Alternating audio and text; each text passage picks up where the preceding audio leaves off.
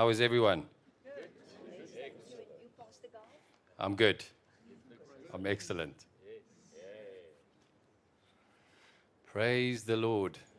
Glory to Jesus. Glory to Jesus. Glory to Jesus. Glory to Jesus. Praise the Lord.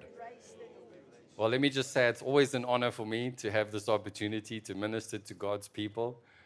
Um, it's very exciting for me, and I'm grateful for it. I'm grateful to Pastor John, to Pastor Sharon, and to the Lord for giving me this opportunity. It's, it's something I take very, very, very seriously, but also with a lot of joy. so, praise the Lord. Is everyone ready? Yes. Glory to Jesus. So, let's pray. Please, will you agree with me? Let's shift from being here to being here. Glory to Jesus. Father, we are all gathered in the name of Jesus. We are excited about your word as we always are because we know that your word is the only thing that has the power in this life to change us and to change our surroundings. So we are always grateful for your word, Father. We're grateful for the for the teaching and for the correction and for the discipline that it brings. We love it because we want to be more like Jesus. That's why we are here. And so, Father, we, we open our hearts and we receive your word this morning in Jesus' name. And Father, I ask you to speak through my lips and to think through my thoughts. I am your vessel this morning in Jesus' name. Praise the Lord. Amen. Are you all ready?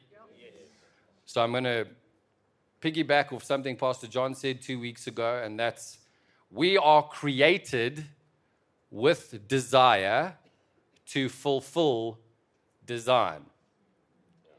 We are created with desire to fulfill design. Okay, but the title of this message is Family, God's Desire and Design. Praise the Lord. Praise the Lord. So, I'm going to take my time, even though I said to my wife, I've packed this message like a sausage. I have done so much preparation, I feel like it's a tightly packed sausage. But I am going to take my time because I want to flow with the Holy Spirit and not try and stuff everything down your throat, but give you a chance to chew on it and think about it and digest it. Praise the Lord. And I would like to encourage you. You know, when we when you and I come to church and we listen to the word, God designed the word to teach us and to train us. To teach and to train, just like a mom and a dad is designed by God to teach and train their children. Right? Yes. According to Ephesians. So the word of God that comes from Pastor John, Pastor Sharon, Pastor Christy, myself, is designed to teach and to train you. So, what you get here on a Sunday morning is teaching. You have to take the word and let it train you. So, that is your choice. Because statistics show that if you don't take the message and talk about it, even in your car, by the time you've gotten home, 85% of it is gone. And if you don't talk about it as a family and you don't meditate on it and use it in your life, by the time next Sunday comes, you've retained 2%. Interesting, eh? Praise the Lord. So it's our responsibility to let the Word of God train us because Jesus is the one that goes home with you, the Holy Spirit, in the form of the Holy Spirit. Praise the Lord. Okay, you ready? So, God is bringing about a revolution on the earth. His desire is for us to return to His original design for mankind. He gave His best design at the beginning. Right? Yes. Hallelujah. God the Father, God the Son, and God the Holy Spirit gave his best design at the beginning. Can we all agree on that? He wasn't thinking, oh, I'll, is, if they get this right, I'll improve on it. Right? He gave us his best plan and his best desire and his best design at the beginning. Some of you already know where I'm going with this. So, God wants us to live as He instructs in Ephesians 5, verse 17, which is, Therefore, do not be vague and thoughtless and foolish, but understand and firmly grasp what the will of the Lord is. Hmm? So, we must know His will. We must know His will. What is this? His will. So we must know His will. That is a command. That is our responsibility. Again, Pastor John, Pastor Sharon, myself, Pastor Christy, don't go home with you. We cannot force you to know the will of God. If you do not know the will of God, then you will be vague in your understanding of what this life is about. You will be thoughtless and you will be foolish because the knowledge that comes from this world is not God's knowledge. It's foolish. Unless the knowledge that comes from this world is used in service of God. Praise the Lord. So we must know His will in order to grasp it live in the power of it, and bring change and salvation to the earth.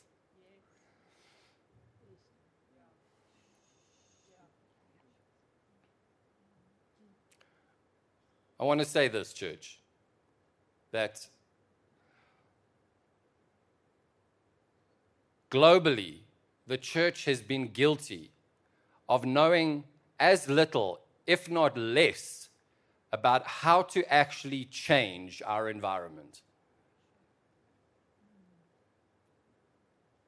And here is God's instruction manual.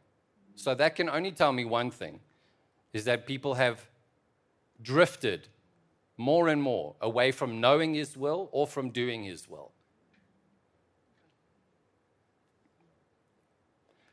We must and we are waking from our sleep. Praise the Lord for this local church family. We find ourselves in an age where the tree of knowledge, information, and the image of success is at our fingertips and forced into our eyes and into our ears constantly. People are driven by the desire for more knowledge, more money, and more options. The way of the world promises satisfaction and happiness, but only gives brief moments of either, but gives lasting separation, dissatisfaction, and a desire for more. We live in a culture that prides itself in its evolution and thinks we have progressed as a, as a result of technology. But in truth, we have devolved in culture and regressed as a result of technology.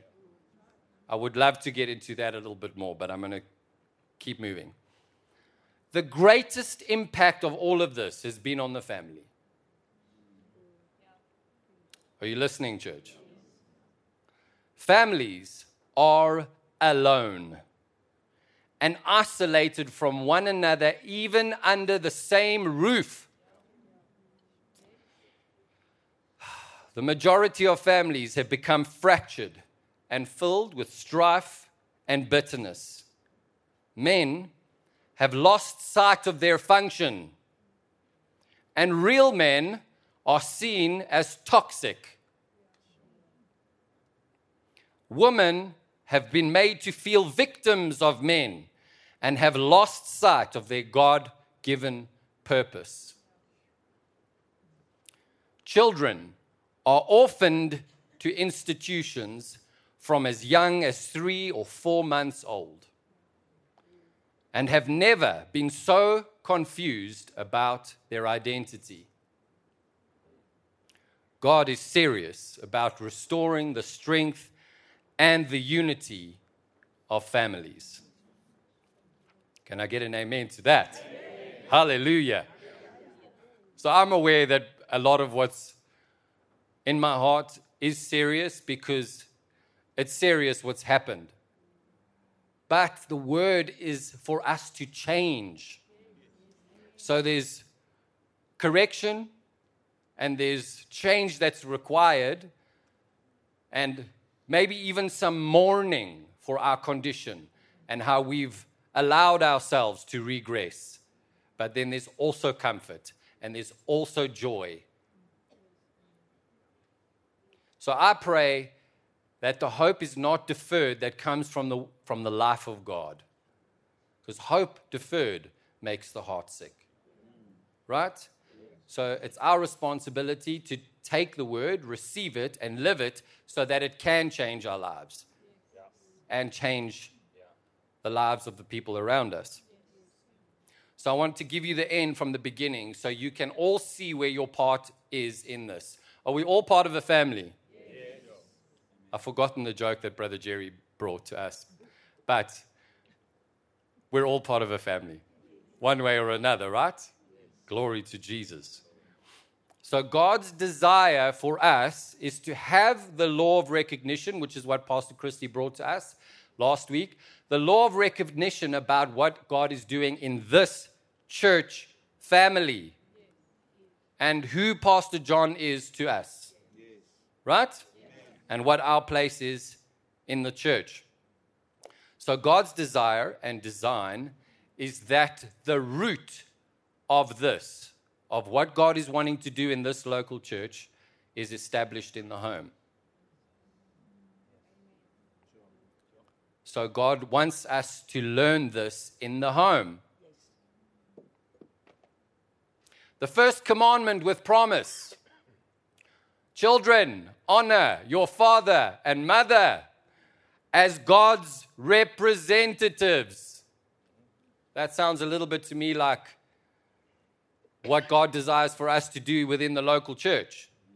Children of God, honor your spiritual leaders as God's representatives. Right? right? The root and foundation of this must be established at home. Are you all with me? Okay. God's desire and design is that the church and disciples of the Lord Jesus within strong local churches change nations. Matthew 28, verse 19 to 20. So listen to this, church. A local church family a local church family, I would like for you to think about the household of God, the local church, as your church family. Okay. The local church family is, as, is only as strong as the families within it. Local families are only as strong as the father. A father is only as strong as his submission to the truth and his practicing righteousness, which is the way of the Lord. He then becomes an agent of change in his home, his church, his workplace, and the community. So, this is part of our community. In a nutshell, as the church goes, so goes the nation. As the families go, so goes the church. As the father goes, so goes the family. Another way of saying this as the church serves, as the church serves, so goes the nation. As the family serves, so goes the church. As the father serves, so goes the family. As a son serves, so he becomes ready for marriage. As a son serves, so he becomes ready for marriage. Marriage is not the place to begin learning how to serve. Lord Jesus, help us.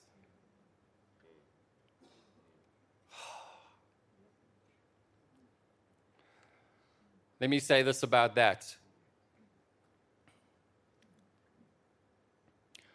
The word teenager is not a biblical word. You can tell me if you can find the word teenager in the Bible. Teenager is not a biblical word, it's a word used by philosophy and psychologists, not a biblical word.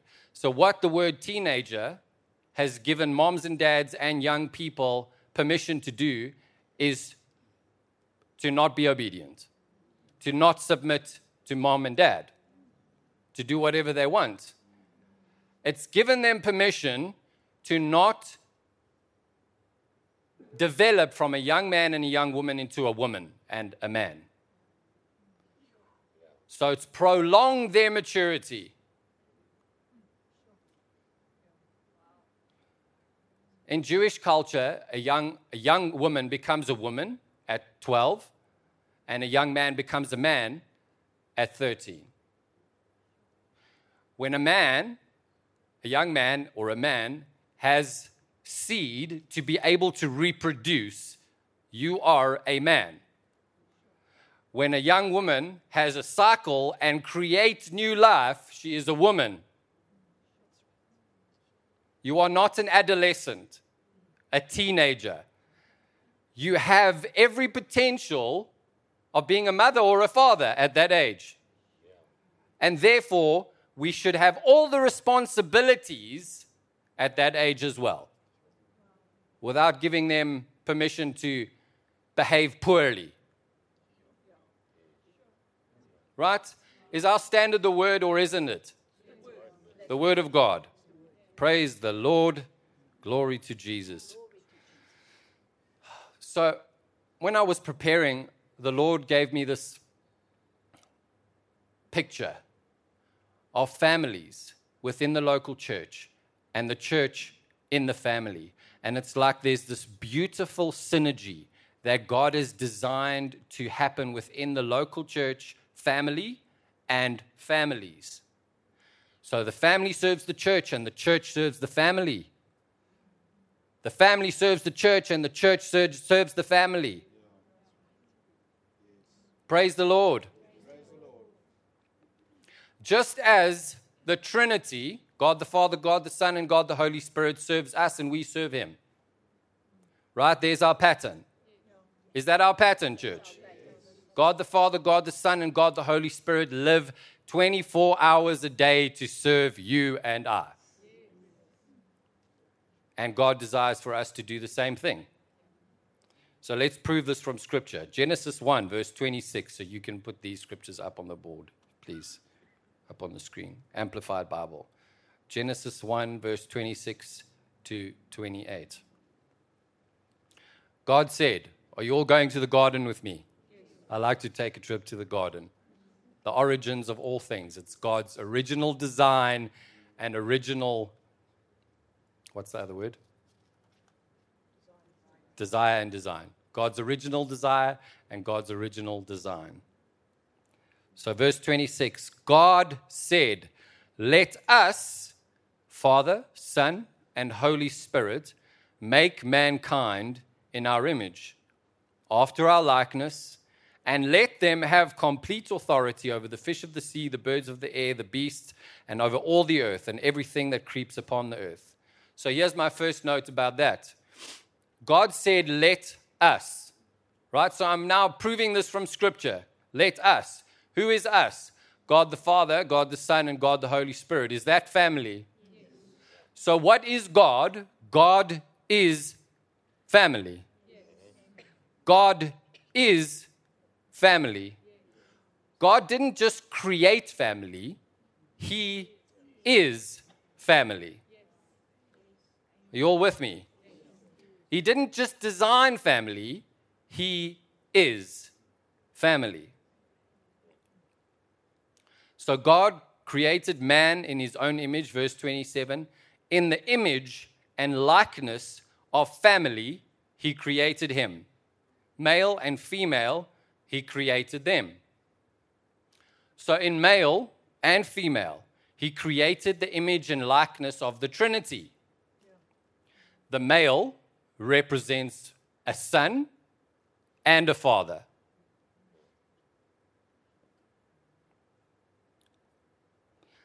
And the female represents God, the Holy Spirit, as helper and producer. The son, so this is in a natural sense now, the, the son reflects the father. Okay, if you think about a family, let's think about a natural family. A son reflects the father with the help of the woman. The son then becomes a father with the help of a woman. Son and daughter then image their father and mother and produce after their likeness and become a mother and father themselves. All in the image and likeness of God the Father, God the Son, and God the Holy Spirit. We see this New Testament in the uh, we see this pattern in the New Testament as well. Then verse 28, God said, God blessed them and said. So remember we're saying this is God's original design and original desire. Right? So I want to talk just a second about a revolution. The actual dictionary definition of a word is to come fully about. So if you start in one position, which is where God started, and then man, mankind fell and slowly drifted further and further and further and further and further and further away from God, and then coming full circle all the way back. Is that a revolution? That's a full circle, right? So we're talking about God wanting to have a revolution on the earth. God blessed them and said to them, Be fruitful, multiply, and fill the earth and subdue it. And in the Amplified, it says, using all of its vast resources in the service of God and man. So, this is the will and the desire and the design of the Father, the Son, and Holy Spirit. Are you all still with me? Okay, there's a lot in this. So the word bless is the Greek word barak. And I want you to get this, please, church, which means that God kneels before us, offering his service and his help. He ministered his life to us.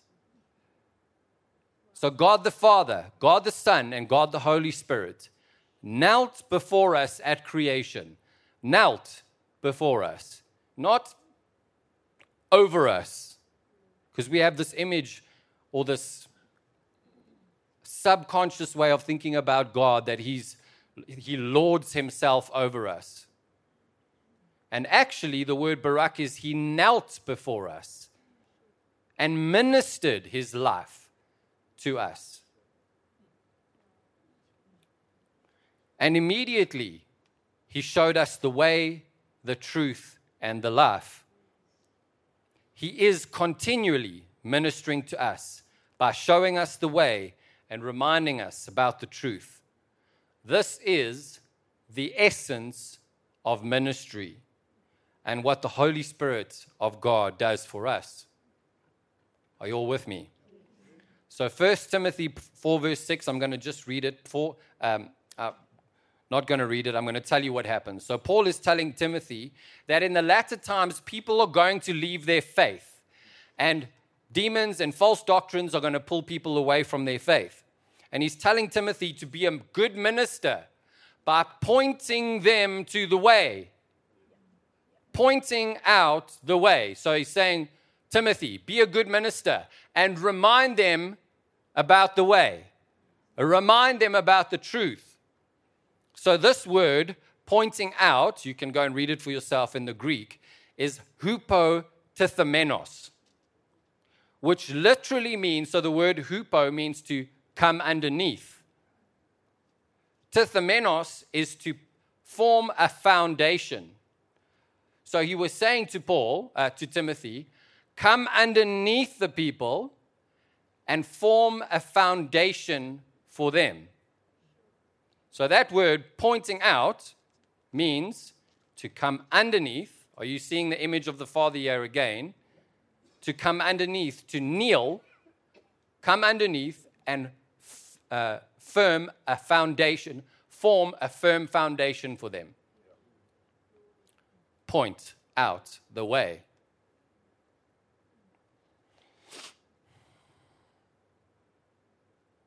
So that we will not be led astray and we will stay at our post. This is what God did when He blessed us. He came underneath us and laid a foundation upon which to build our lives. He then immediately pointed out the way and said, Be fruitful. So the word fruitful is the Greek word para, which is to bear fruit and to increase in fruit. So I want to say this about that that mankind, Adam and Eve, were made in the image and likeness of God, but they were not God. So Adam and Eve are not omniscient, they are not everywhere, they are not omnipotent, they were not all powerful, and they were not, what's the other one? Um, omnipresent. So they were not everywhere all at once. So when they were made in the image and likeness of God, they, but they were not God themselves. Okay. So they were to become more fruitful. They were to multiply. They were to become mother and father. They were designed to follow the Holy Spirit. So we see that in what God did, God did with Adam and even the garden. Well, with Adam, brought the animals to him, and then the Amplified said, Adam studied the animals and called them. So even just in that, that he studied, implies that he grew in understanding. Okay. So they were always designed to grow. Praise the Lord. So the word multiply is the word rabah, which means to become much, many, great, in number. So God said, Be fruitful, increase, grow in fruit, bear much fruit, and multiply.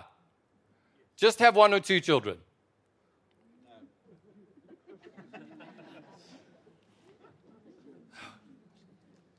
I'm going to leave that there for now. So the word full is the Greek word maule, which is to drench, overflow, and satisfy. The word subdue is the Greek word kabash, which is to assault, to bring into subjection by force to tread and to bring underfoot. So, this implies that there was going to be some resistance. What are you saying? That, that there were things that were not perfect? Interesting. Use its resources in the service of God and man. So, we are then required to, u- to minister the resources of the earth to one another. So, Genesis 2, verse 15 to 25. And the Lord God took the man and put him in the Garden of Eden to tend it and keep it. So, now I'm talking to men for a little bit. The word tend is to labor, to work exceedingly hard, to work. The word keep is the Greek word shamar, which means to guard, to watch, to preserve, and have charge of. And that's, that's the exact uh, definition from the Greek to have charge of. So that's interesting. It's different to take charge of, it's to have charge. And I'm going to explain why that's different. And the Lord God commanded the man, saying, You may freely eat of every tree of the garden, but of the tree of the knowledge of good and evil and blessing and calamity you shall not eat. For in that day you eat of it, you shall surely die. Now the Lord God said, It is not good It's the first time God said something is not good. Now, the Lord God said, It is not good, sufficient, satisfactory that the, that man should be alone. I will make him a helper, suitable, adapted, and complementary for him. So we then see God put Adam to sleep and take the female side. It's also a beautiful study to see that actually the female and male nature were in Adam. And he took the rib or the side that he took out of Adam was the female side. And he made woman. And the Greek word is ezer kenegdo, which means a helper, companion, to take hold of against. This is going to mean something to you in a moment.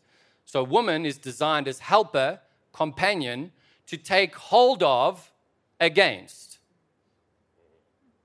This implies again there was going to be some resistance.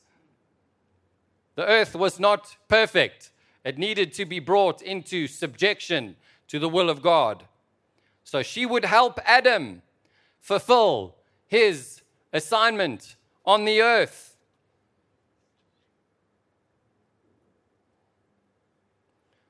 So Adam's wife, Ezer, Kenegdo, would be at his side naturally, but spiritually, Adam was responsible for her, as we see when he named her.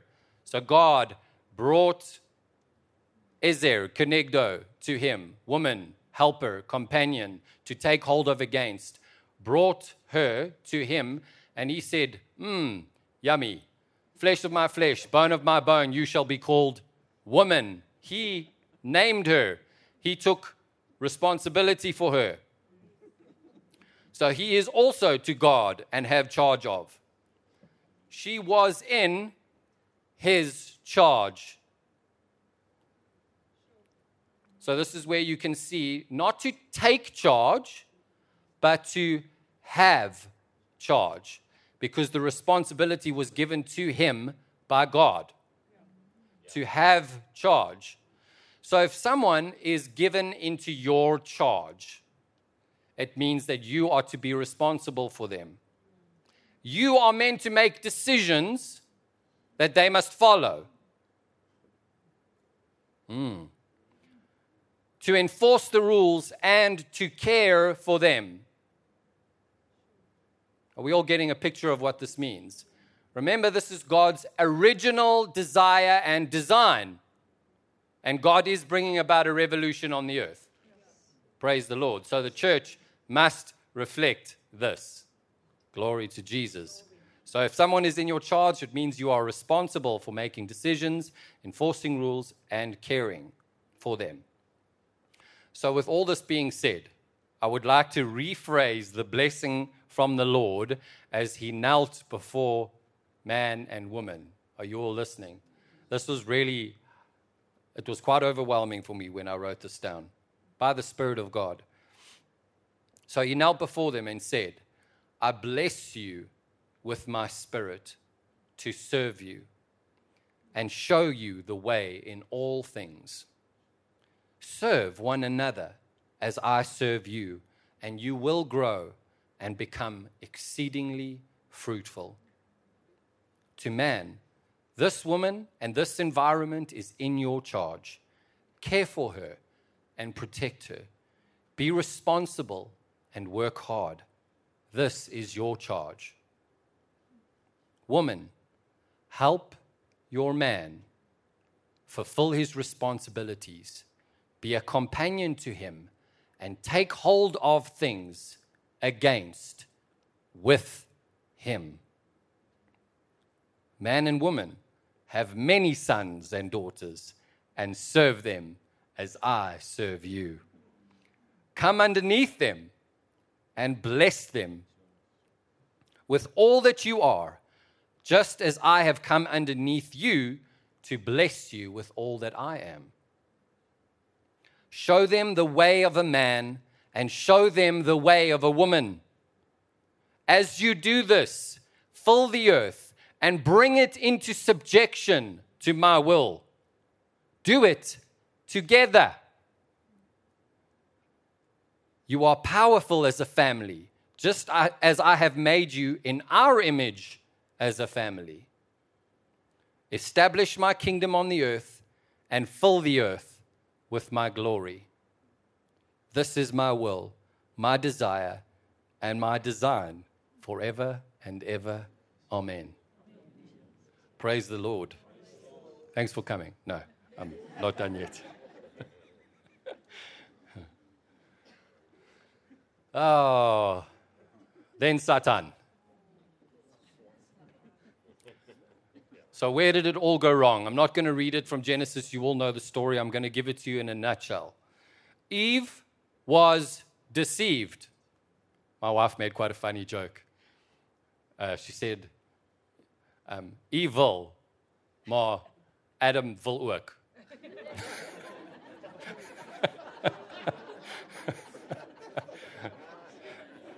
so Eve was deceived.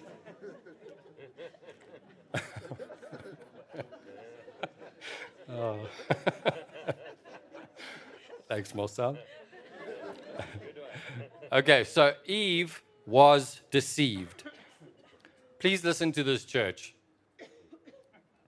Eve wanted to be more like God and less of what God created her to be a helper and companion. She was deceived into thinking that she was a victim and that God was keeping something from her. She could be more. Adam didn't protect and care for Eve and openly rebelled against the instruction of God. From the moment that man and woman did what was right in their own eyes, they lost sight of what really mattered family. This was absolutely strategic from the enemy. He knew the power. Ooh. He knew the power of family because he had seen it for however long he had been in existence he saw it in the Trinity. He saw the Father, the Son, and the Holy Spirit working together. Powerful force.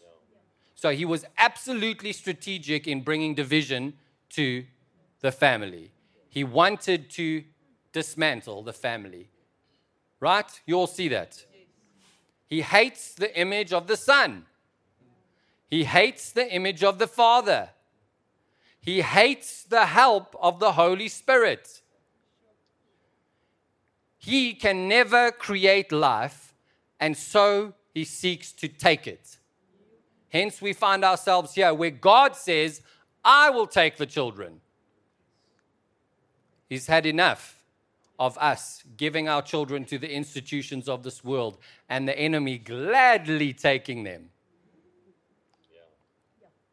He has, is, and will always seek to undermine the unity and strength of family because it is a perfect reflection of the Godhead Father, Son, and Holy Spirit. All you're all hearing. So we see the desire and design of God unchanging through the Old and the New Testament. God changes not.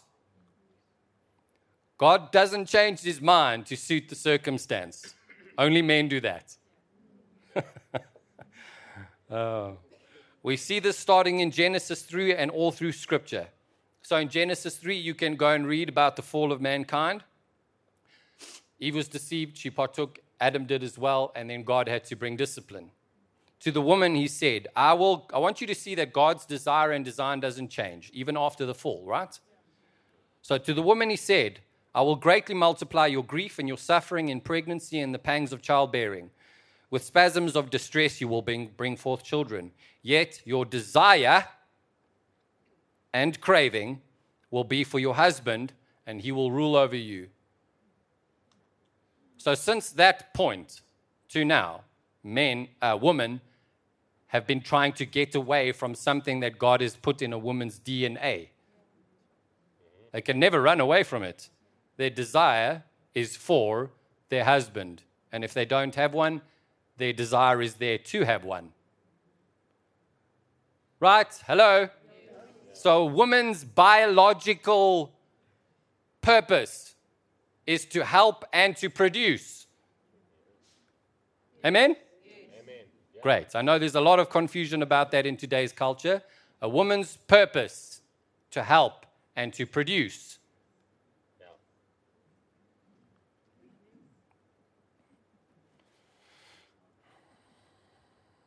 Your desire and craving will be for your husband, and he will rule over you. Same charge is still given to the man. It's not rule with violence and force, it's ruling by caring, loving, and having charge. Can you see how fine the line is? Having charge and taking charge. No, you don't take, it's given to you, it's given to a man. You don't take it. You have it. And you, we do it by the grace of God. Praise the Lord. And to Adam, he said, Because you have listened and given heed to the voice of your wife, and have eaten of the tree of which I commanded you, saying, So let's just stop there for a second. You've given heed to the voice of your wife, and whose voice did he not listen to? Mm, excellent and have eaten of the tree of which I commanded you, saying, You shall not eat of it. The ground is under a curse because of you.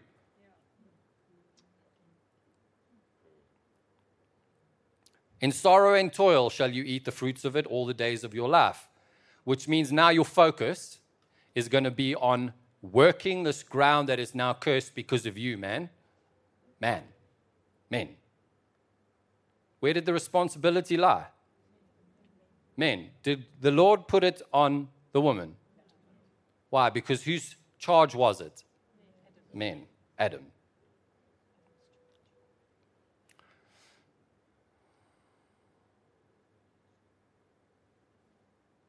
So, men, younger men, older men. Here we sit, generations later, with generations laid waste because of men not taking up their charge. Men not taking up their charge. So let me just quickly say this. This is not a message so that women can go home and elbow their husbands and point a finger at them for not being a good man. This is a message for you to go and fall on your knees before the Lord God Almighty and ask the Lord how you can be a helper, companion, and take hold of against for your husband. Right? If you're a young man and a young woman who's not yet married, God desires for you to learn how to be a helper before then and a servant before then to all the young people. And to come out of adolescence, teenagehood, where we have all the liberties of an adult, but not given the responsibilities. Well, what does that mean? If you do something wrong, there's consequence. It's not because of your hormones. That's right. That's right. Uh huh. Praise the Lord.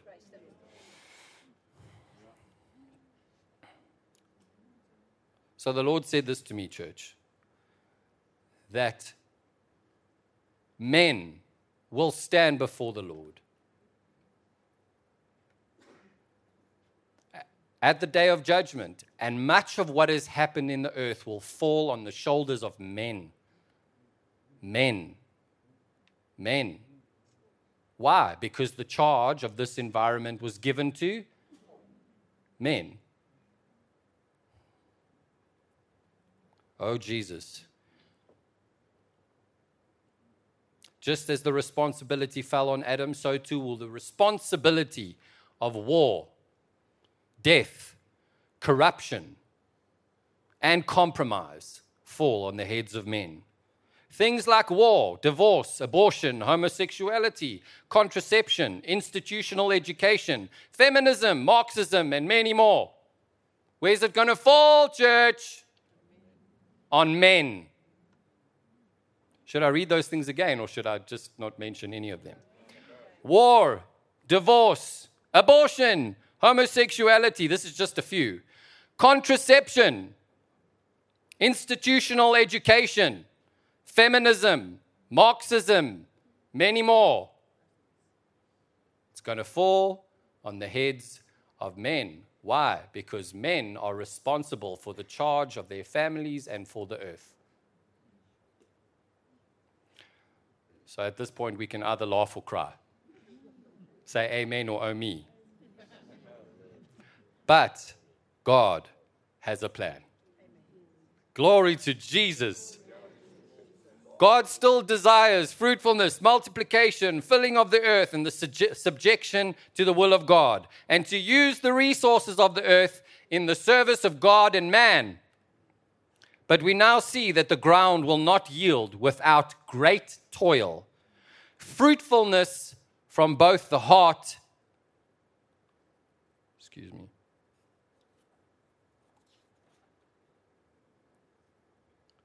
Fruitfulness from both the ground and the heart will be hard, because the ground was cursed and men's hearts were evil.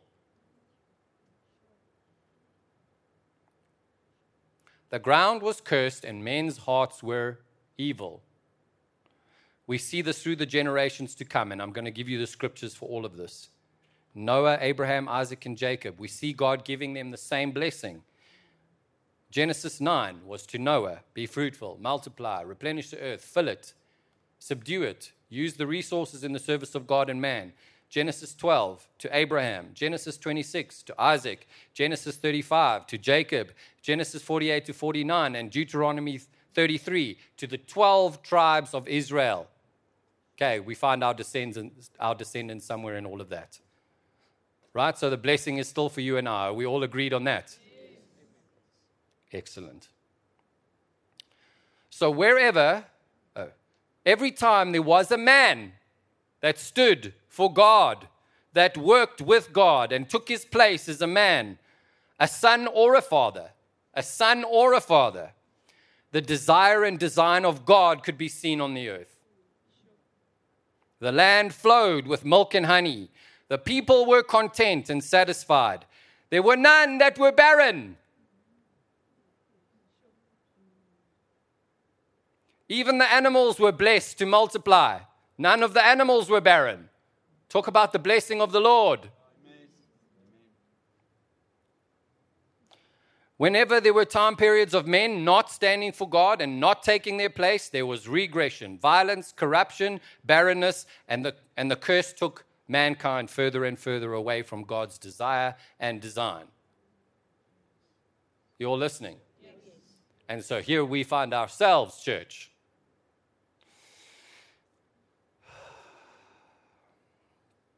Malachi 4, verse 5 to 6.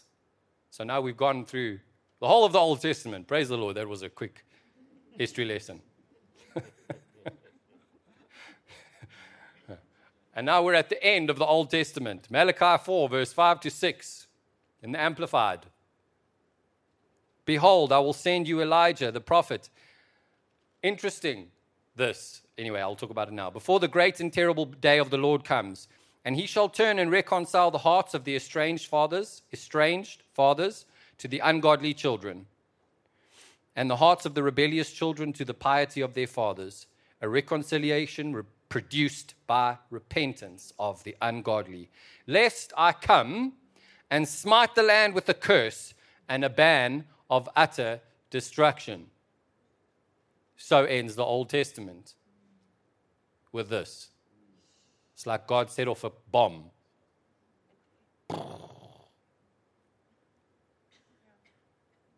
And this is what echoed. You want me to read it again? Malachi 4, verse 5 to 6. Behold, I will send you Elijah, the prophet, before the great and terrible day of the Lord coming. And he shall turn and reconcile the hearts of the estranged fathers to the ungodly children and the hearts of the rebellious children to the piety of their fathers, a reconciliation produced by repentance of the ungodly. Lest I come and smite the land with a curse and a ban of utter destruction. Okay. New Testament. Luke 1, verse 16. So God is now prepared by um, coming to Zechariah and saying, You're going to have a child. And he's like, Lord, what do you want me to do with this child? And, and this is the angel of the Lord speaking to, to them. Luke 1, verse 16. And he will turn back. I want you to see this. So, this is about John the Baptist now.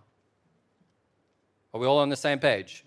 And he, John, will turn back. Hey, what? You'll turn back. Does that sound like a revolution to you? He will turn back and cause to return many of the sons of Israel to, to the Lord their God. And he will himself go before him, being Jesus, in the spirit and power of Elijah. So I wanted to, to talk about this quickly about the spirit of Elijah. Why is this so important? Because Elijah learned with Elisha about how to be a father to Elisha. Because Elisha was with him all the time. So Elijah had to go to God and say, This person, this young man that you've given me, Lord, what the heck must I say to him? What must I do? And God said, You're going to teach him and you're going to train him and you're going to teach him and you're going to train him. Know my heart as a father, which is why he then got a double portion of his father's spirit.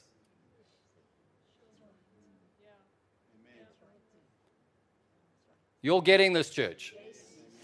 So he will himself go before him, being Jesus, in the spirit and power of Elijah, to turn back the hearts of the fathers to the children. Does this say anything about a mother? We're going to get to that. Why not? And the disobedient and incredulous and unpersuadable to the wisdom of the upright, which is the knowledge and holy love of the will of God. So the wisdom of the upright is the knowledge and holy love of the will of God. Do you all see that? Is that in? So the wisdom of the upright is the knowledge and holy love of the will of God. In order to make ready for the Lord a people perfectly prepared in spirit, adjusted and disposed and placed in the right moral state.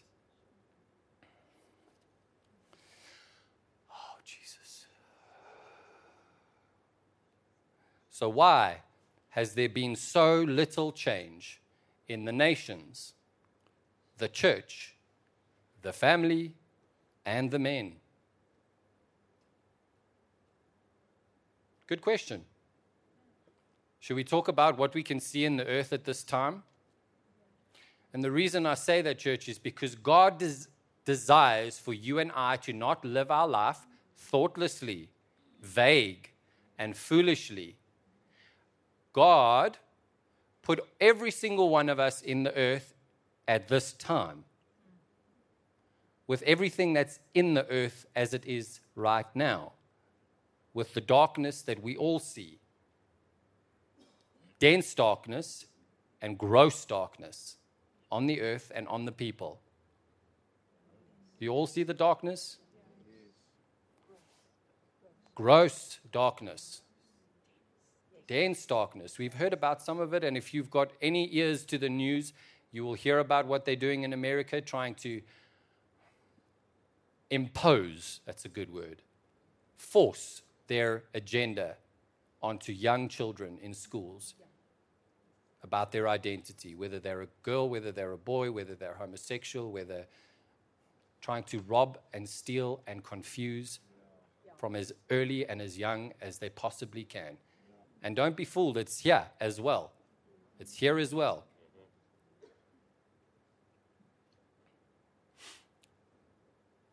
So, why has there been so little change in the nations, the church, the family, and the men?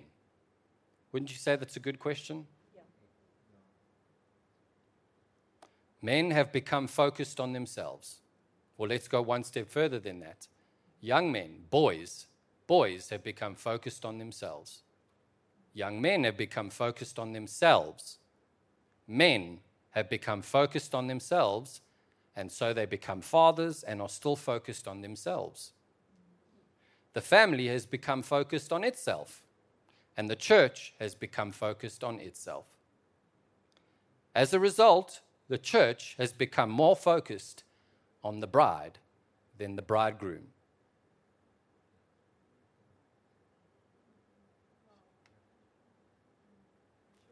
Are you hearing that, church?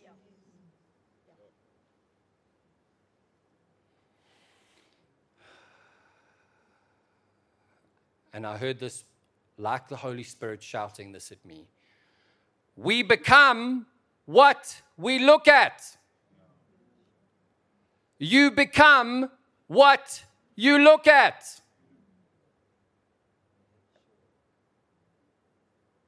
We become what we look at. Okay, you're getting the emphasis there. We have looked at the things of this world, we have loved them, and have become an image of them. We have become a reflection of the evolution of culture, and God is not into evolution. God is not into evolution.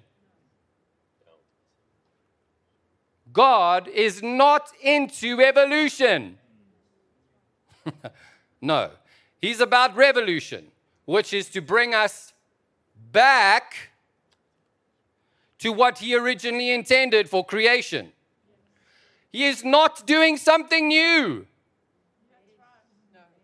He's doing something ancient. Praise the Lord. The wine that he's waiting to pour out has already been prepared.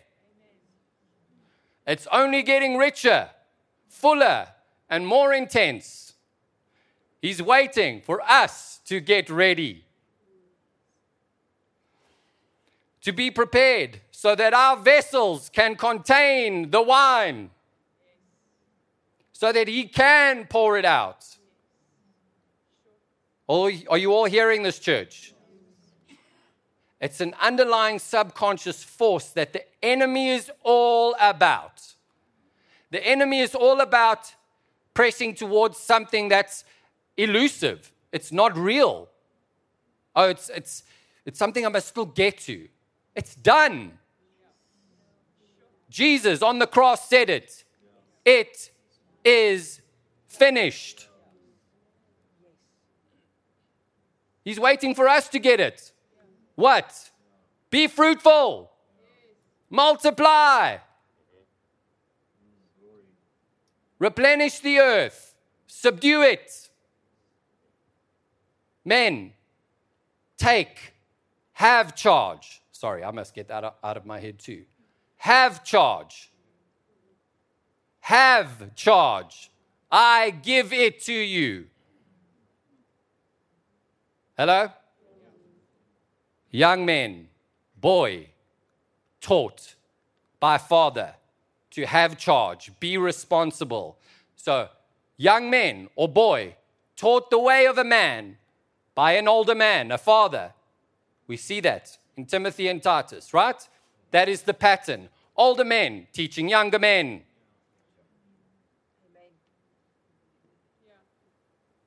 It's part of what we see here in Luke. It's the wisdom of the upright, which is the knowledge and holy love of the will of God. So God is not, God is doing an ancient thing. He's doing an ancient thing. And it is simply this His desire and design is that fathers discipline and disciple their children. Hello? Oh, Jesus. His desire and design is that fathers discipline and disciple. If you go and look at the root of that word, dis, dis, disciple, it has discipline in it. Cannot be a disciple without discipline.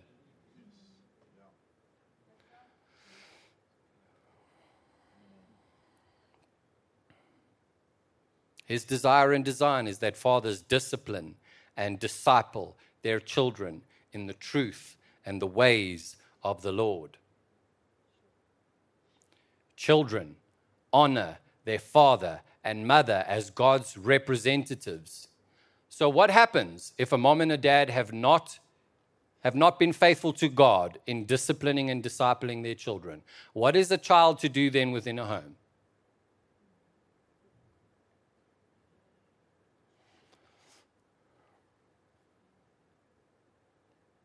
Can a child still know the will and the ways of the Lord? That's where the church can come in and mediate and, and equip. That word is such a beautiful word, equip, because it has, it has a, um, like a medical part to it, which is to fit, to align. So, where a child has not had that in a home growing up, a church then helps. It's happening right now, right here, right now. Talk about my exchange. Glory to Jesus. Mothers help in this divine assignment, and children honor their father and mother by turning from being disobedient, incredulous, and unpersuadable to the wisdom of the upright, which means learning from their father and mother, older men and older women. Glory to Jesus. Glory to Jesus. Glory to Jesus. Glory to Jesus. Glory to Jesus. So, Ephesians 6, verse 1, because we're all children at some stage, aren't we? Ephesians 6, verse 1. We're all children of God, but we're all children at some stage in our, in our home. Children, obey your parents in the Lord as his representatives, for this is just and right. Honor, esteem, and value as precious your father and your mother. This is the first commandment with promise that all may be well with you and you may live long on the earth. Here's the law of recognition, church. If the law of recognition and honor that mom and dad are God's representatives is not taught and trained, then they will not develop a root of submission and honor.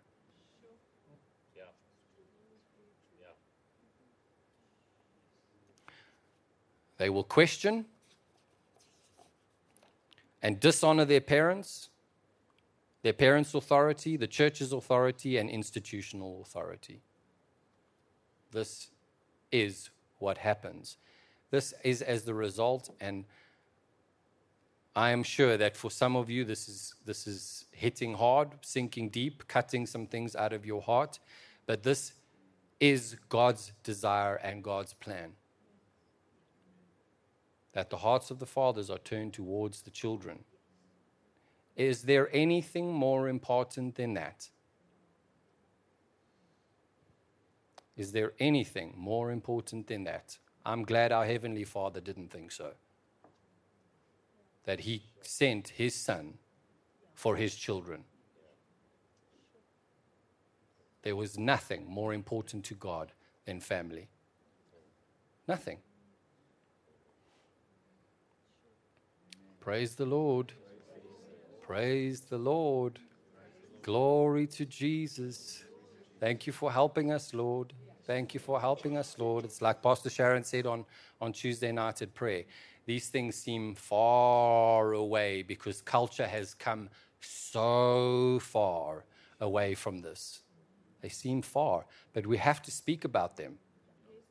Hey, we have to speak that God's desire and God's design is for a father to discipline and disciple his children.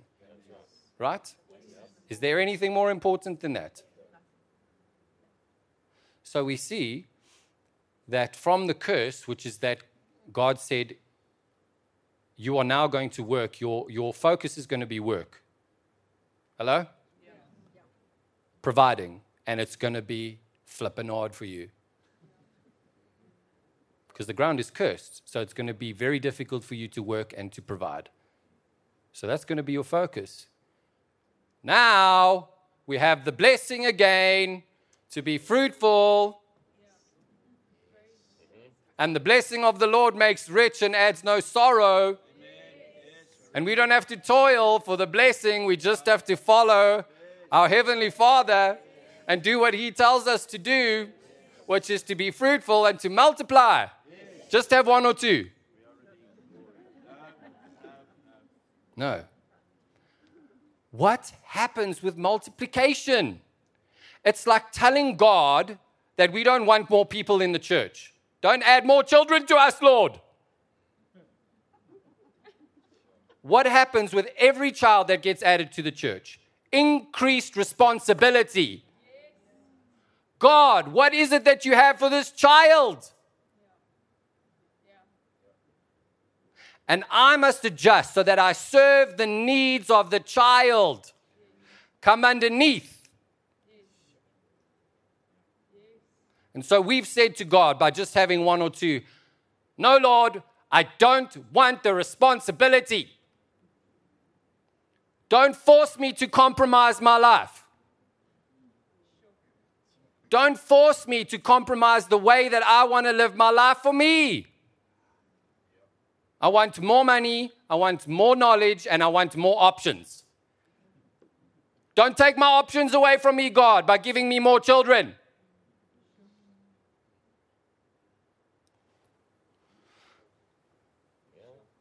Can you see the foolishness, thoughtlessness, vagueness, not understanding the desire and the design of God? Same thing. Same thing. No, Lord, don't add more to the church because we've got enough. We've got enough. We've got enough. We've got enough. Got enough. That is not what's happening here, which is why God can bring a message to us where He can say, Be fruitful and multiply. Multiply. Why? Because our trust is in Him and He's blessed us. And the Heavenly Father, through the Lord Jesus Christ, has turned the heart of the Heavenly Father to the children, right? Because His heart was turned too. He was grieved. He was grieved with the disobedience of His children from the garden, right? Holy Spirit of God, pff, gone from out of us. What was the Spirit that God breathed into us? Could only have been His Holy Spirit, right? Disobedience, evil came into man. Holy Spirit said, I'm out of here. You've been disobedient. Return to the Father. Father and Holy Spirit, Marcel and I often joke about it, but I say it with absolute honor and reverence that the Holy Spirit is like the mom. Stayed at home with the children. To help, to help, to help, to help, to help, to be a companion, to take hold of against, to help the man in his assignment to be fruitful, multiply, to tend, to keep, all of those things. Right, church? Is this God's word? Is it his desire and design or not? So, where does the failure of a family sit? The father. Where does the failure of culture sit? On men. Same in the church. Same in the church. The failure of generations of church will sit on the, on the shoulders of men leaders.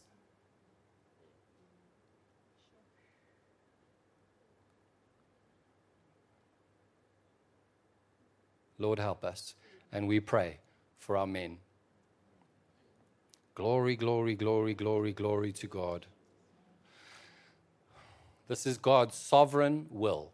We cannot run from it. We, can we can't do anything against it. This is God's sovereign will. It is His desire, it is His design, it is His plan.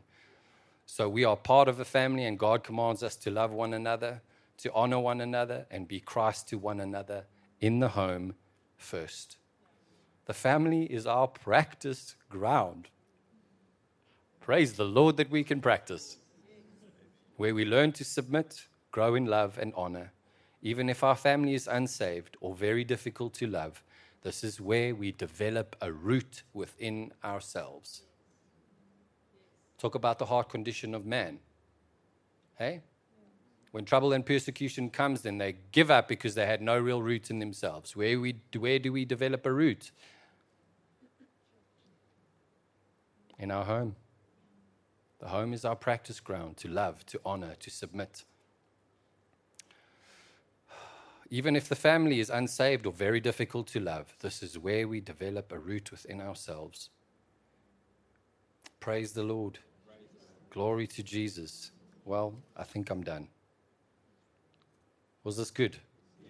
good? Father, thank you for your word. Thank you for loving us with your word.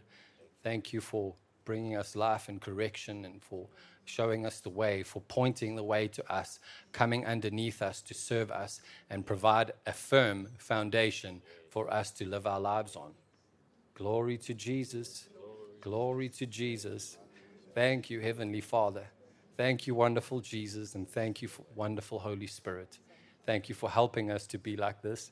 We are absolutely and utterly incapable of doing this without your help, Holy Spirit. we rely on you completely.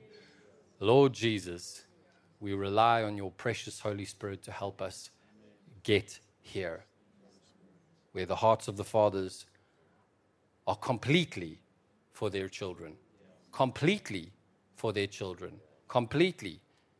And amen. Let me tell you, I am in the same boat. Marcel will tell you this that for me to, this has been on my heart for, for a long time. And uh, there are many, many, many, many, many, many, many, many, many, many, many, many, many, many, many, many, many areas that God is still working at, working on with me as a father. But this is the standard, right? It's the sovereign will of God. I can't run from it, can't bury my head in the sand. And as much as I do is as much as I compromise my family. And I compromise the church and I compromise the community. God desires that I be a spiritual man, have charge, and bring discipline and discipleship to my home. Glory to Jesus. Glory to Jesus. Glory to Jesus. So I encourage you go let the word train you. Because by the time you reach your car, some of it's already.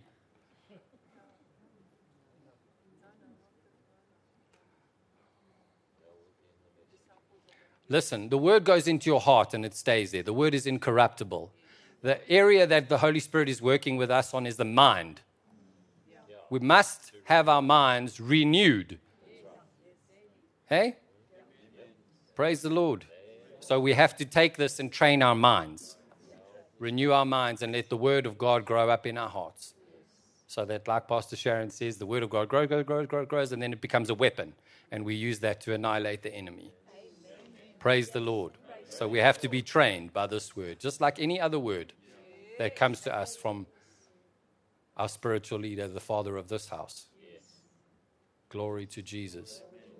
Praise the Lord. Let me pray for you. Oh, did I pray for you? Oh. Well, Father, thank you for this day. Thank you for loving us with your words. We receive your love, not condemnation. We receive your love and we receive the help of the Holy Spirit to do, to be doers of the word and not hearers only. Hallelujah. And Father, I bless your people. I plead the blood of Jesus over all of them. I thank you for keeping us all safe, for keeping us all healthy. Thank you for helping us as parents to discipline and disciple our children. And thank you for being so gracious and merciful towards all of us, long suffering and patient. Thank you for your goodness, Lord. In Jesus' name, amen. Thank you for coming.